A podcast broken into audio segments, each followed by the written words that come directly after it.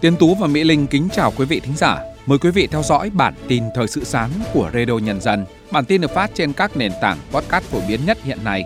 Thưa quý thính giả, hôm nay kỷ niệm 69 năm Ngày Thầy thuốc Việt Nam 27 tháng 2.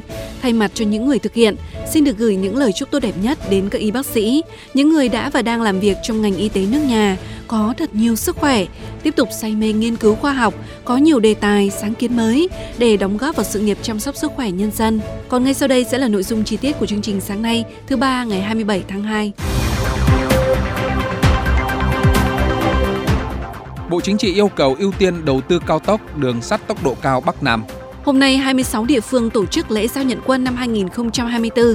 Cảnh báo cháy rừng, sụt lún, thiếu nước sinh hoạt tại các tỉnh miền Tây Nam Bộ. Liên Hợp Quốc cảnh báo cuộc tấn công vào Rafah sẽ cắt đứt hoạt động viện trợ cho Gaza. Sau đây là nội dung chi tiết. Bộ Chính trị vừa ban hành kết luận số 72 về xây dựng kết cấu hạ tầng đồng bộ nhằm đưa nước ta cơ bản trở thành nước công nghiệp theo hướng hiện đại. Trong đó Bộ Chính trị yêu cầu ưu tiên nguồn lực đầu tư hoàn thành đường bộ cao tốc Bắc Nam phía Đông, các trục cao tốc Đông Tây và tuyến giao thông kết nối đa phương thức theo quy hoạch, sân bay quốc tế, hạ tầng các cảng biển lớn, các tuyến đường thủy nội địa có nhu cầu vận tải lớn, Cùng với đó là dự án đường sắt tốc độ cao Bắc Nam, tiếp tục triển khai đầu tư các tuyến đường sắt đô thị, tàu điện ngầm có quy mô vận tải lớn tại Hà Nội, thành phố Hồ Chí Minh và một số thành phố lớn khác. Hôm nay 27 tháng 2, ngày cuối cùng của lễ giao nhận quân đợt 1 năm 2024. Trong hôm nay có 26 tỉnh thành phố tổ chức lễ giao nhận quân, bao gồm thành phố Hồ Chí Minh, Đồng Nai, Bình Dương, Bình Phước, Tây Ninh, Long An, Bà Rịa Vũng Tàu, Bình Thuận, Lâm Đồng – Tiền Giang, Bến Tre, Đồng Tháp, Vĩnh Long, Trà Vinh, Cần Thơ, Hậu Giang, Sóc Trăng, An Giang, Kiên Giang, Bạc Liêu, Cà Mau, Hà Giang, Lào Cai, Lai Châu, Điện Biên và Sơn La. Trong hai ngày 25 và 26 tháng 2, đã có 37 địa phương hoàn thành công tác tuyển quân cho các quân khu 1, quân khu 3, quân khu 4, quân khu 5 và quân khu thủ đô.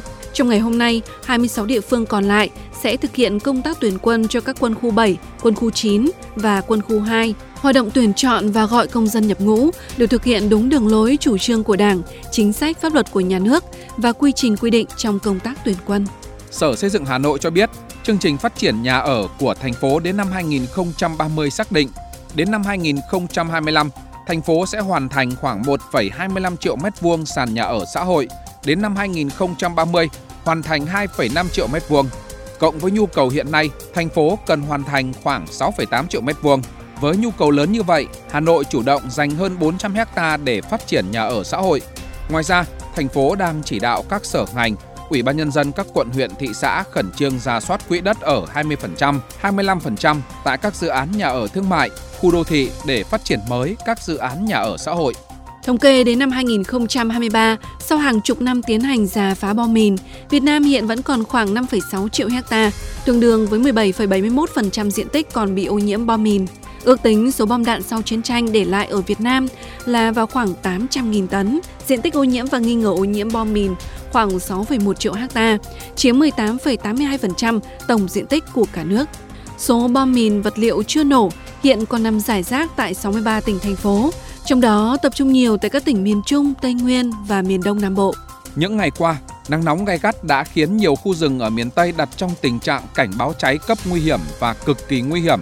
Tại Cà Mau, nắng hạn kéo dài kèm theo gió mạnh đã làm mực nước trên các lâm phần rừng tràm U Minh Hạ và rừng trên các cụm đảo Hòn Khoai cạn nhanh.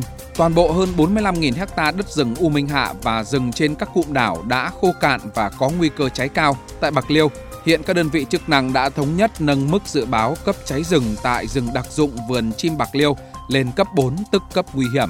Lực lượng chức năng đang tổ chức trực 24 trên 24 giờ để bảo vệ rừng.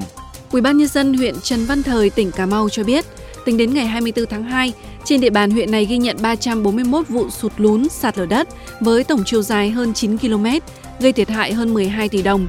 Trước đó, tính đến ngày 15 tháng 2, huyện Trần Văn Thời ghi nhận 111 vụ sụt lún sạt lở đất. Như vậy là chỉ trong 9 ngày, từ ngày 16 đến ngày 24 tháng 2, có thêm 230 vụ sụt lún sạt lở đất ở huyện này. Tại tỉnh Sóc Trăng, cùng với áp lực khai thác nước ngầm quá mức đã dẫn đến tình trạng nguồn nước sạch phục vụ sinh hoạt của người dân trên địa bàn thành phố Sóc Trăng, tỉnh Sóc Trăng thiếu hụt nghiêm trọng, chất lượng nước kém. Hiện độ mặn nước sông tại Sóc Trăng dao động từ 630 đến 660 mg một lít, nhà máy nước chịu ảnh hưởng dẫn đến lưu lượng nước giảm đáng kể. Ủy ban Nhân dân tỉnh Sóc Trăng đang xem xét cho phép một số nhà máy xử lý nước ngầm để tạm thời khai thác cung cấp nước phục vụ cho người dân trong thời gian trước mắt. Tiếp theo là các tin tức thời sự quốc tế. Ngày 26 tháng 2, Tổng thư ký Liên Hợp Quốc Antonio Guterres cảnh báo chiến dịch quân sự quy mô toàn diện vào thành phố Rafah sẽ cắt đứt hoạt động viện trợ cho giải Gaza, trong khi các chương trình viện trợ nhân đạo hoàn toàn không đủ cho người dân tại đây. Tổng thư ký Liên Hợp Quốc một lần nữa kêu gọi các bên thực hiện lệnh ngừng bắn nhân đạo và thả tất cả con tin lập tức và vô điều kiện. Theo ông Guterres, dù ông kêu gọi Hội đồng Bảo an Liên Hợp Quốc khẩn cấp thực hiện mọi biện pháp nhằm chấm dứt cuộc xung đột tại giải Gaza, song hội đồng đã không hành động.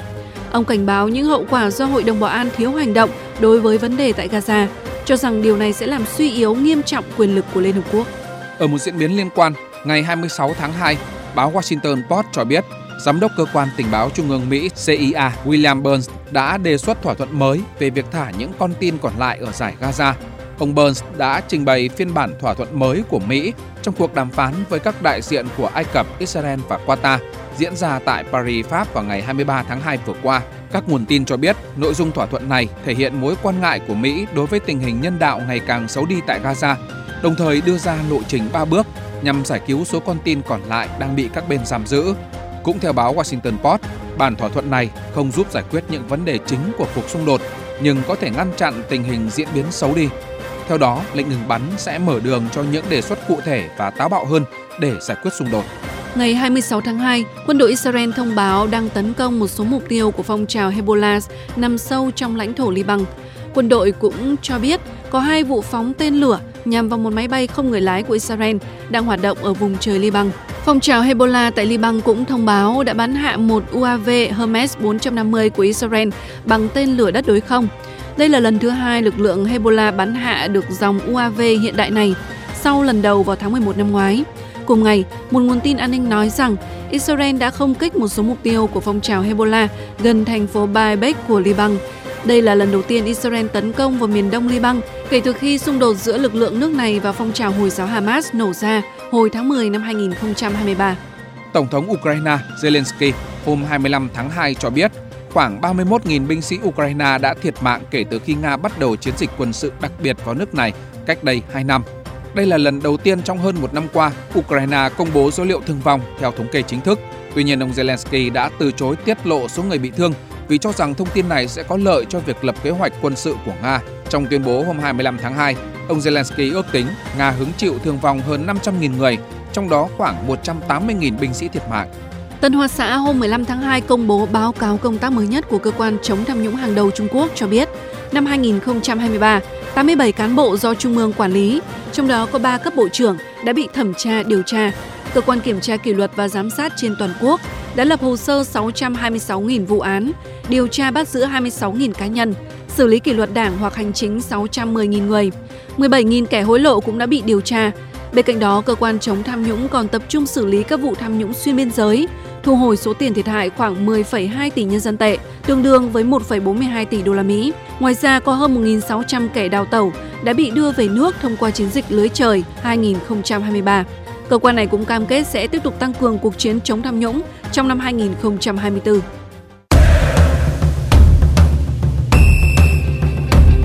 Tiếp theo là các tin tức thể thao sáng. Theo The Athletic, Real Madrid đã chốt thỏa thuận miệng với Alfonso Davies. Los Blancos có hai lựa chọn chiêu mộ tuyển thủ Canada là mua ngay ở kỳ chuyển nhượng hè năm nay hoặc chờ chiêu mộ theo dạng miễn phí vào hè năm 2025. Đội bóng chủ quản của Davy là Bayern đã không đạt được thỏa thuận gia hạn nên muốn bán hậu vệ 23 tuổi ngay hè năm nay để tránh mất trắng. Theo Mundo Deportivo, thông qua người đại diện của Pini Jahavi, huấn luyện viên Hansi Flick đã thông báo với chủ tịch Laporta rằng ông sẵn sàng thay thế Xavi. Ông Pini Jahavi hiện đang có mặt ở xứ Catalan và đã đến xem Barca thắng Getafe ở vòng 26 La Liga. Trong tuyên bố hôm qua, cựu huấn luyện viên đội tuyển Đức Hoa Chim Lâu cho biết Bayern không muốn có ông và ông cũng không muốn dẫn dắt hùm xám. Huấn luyện viên Hoa Chim Lâu khẳng định không có ý định dẫn dắt bất cứ đội bóng Đức nào vào lúc này. Hôm qua, tiền vệ người Pháp Kingsley Coman đã trở lại luyện tập cho Bayern kể từ khi chấn thương dây chằng đầu gối hồi đầu tháng này. Trước Coman, Afonso Davies và Gnabry cũng tái xuất sau chấn thương ở buổi tập trước đó một ngày. Theo Foot Mercato, sau 12 năm gắn bó, Marco Roy đã quyết định rời Dortmund vào cuối mùa này. Từ khi tới Dortmund vào năm 2012 từ Mönchengladbach, tiền vệ người Đức đã đá 415 trận, ghi 167 bàn, có 126 kiến tạo, giành 4 danh hiệu, gồm hai chiếc vô địch cúp quốc gia và hai siêu cúp Đức. Người dân Juazeiro, bang Bahia, Brazil, đang kêu gọi chính quyền địa phương gỡ bỏ bức tượng của Dani Alves tại đây sau khi cựu hậu vệ Barca bị kết án 4 năm 6 tháng tù giam vì tội hiếp dâm. Chính quyền Bahia đang cân nhắc di rời bức tượng theo yêu cầu của người dân. Bức tượng đã bị bịt kín đầu sau khi Dani Alves bị kết án. Giữa bộn bề công việc, giữa những áp lực của cuộc sống, đôi khi chúng ta bỏ lỡ những dòng thông tin hữu ích trong ngày. Hãy để Radio Nhân dân giúp bạn tiếp cận với những thông tin để mỗi phút chúng ta không bỏ qua bất cứ một thông tin quý giá nào. Bật Radio Nhân dân vào mỗi buổi sáng và chiều trên các nền tảng số hiện đại nhất để cập nhật những tin tức chính xác và hữu ích. Radio, Radio Nhân, dân, đồng, đồng hành cùng bạn, dù bạn ở đâu. Phần cuối bản tin sáng nay sẽ là thông tin về tình hình thời tiết. Xin mời biên tập viên Tiến Tú. Cảm ơn biên tập viên Mỹ Linh. Thưa quý thính giả, trong đêm qua, một sóng lạnh mới lại tăng cường xuống nước ta. Dưới tác động của sóng lạnh này, cộng thêm những cơn mưa nhỏ, sáng sớm nay, nhiệt độ toàn miền Bắc vẫn giảm thấp. Vùng núi hiện tại đang thấp dưới 12 độ, khu vực Trung Du và vùng đồng bằng thì thấp dưới 14 độ, nên cảm giác rét và khá là buốt giá. Trong ngày hôm nay, khối không khí lạnh vẫn dồn thêm xuống nước ta, do đó mức nhiệt cao nhất trong ngày hôm nay ở khu vực vùng núi phía Bắc vẫn thấp dưới 16 độ, còn ở khu vực Trung Du và vùng đồng bằng trong đó có thủ đô Hà Nội, nhiệt độ chỉ từ 16 đến 17 độ, trời tiếp tục xảy ra rét đậm trên diện rộng, vùng núi thì rét hại. Với miền Trung, cả miền Trung từ Thanh Hóa trở vào đến Bình Thuận trong đêm qua, mây nhiều và có mưa trở lại. Trong ngày hôm nay, ở Thanh Hóa đến Thừa Thiên Huế sẽ có mưa, mưa nhỏ, còn ở khu vực các tỉnh thành phố từ Đà Nẵng đến Khánh Hòa có mưa, mưa rào rải rác. Nhiệt độ từ Thanh Hóa trở vào đến Hà Tĩnh hôm nay chỉ từ 18 đến 21 độ, khu vực từ Quảng Bình đến Thừa Thiên Huế là 22 đến 25 độ. Còn ở các tỉnh thành phố từ Đà Nẵng đến Quảng Ngãi, mức nhiệt cao từ 26 đến 28 độ. Từ 28 đến 31 độ là ngưỡng nhiệt của khu vực từ Bình Định đến Bình Thuận trong ngày hôm nay. Nam Bộ và Tây Nguyên hôm nay mây nhiều hơn, nắng có xu hướng giảm bớt. Vì thế nhiệt độ trong ngày hôm nay ở khu vực Tây Nguyên ở ngưỡng vừa phải, chỉ từ 28 đến 31 độ. Các tỉnh Nam Bộ cũng giảm xuống còn 32 đến 35 độ. Chỉ một số nơi ở miền Đông là có nhiệt độ cao hơn. Những thông tin thời tiết vừa rồi cũng đã kết thúc bản tin thời sự sáng nay của Radio Nhân dân. Kính chào tạm biệt và hẹn gặp lại quý thính giả trong các bản tin tiếp theo.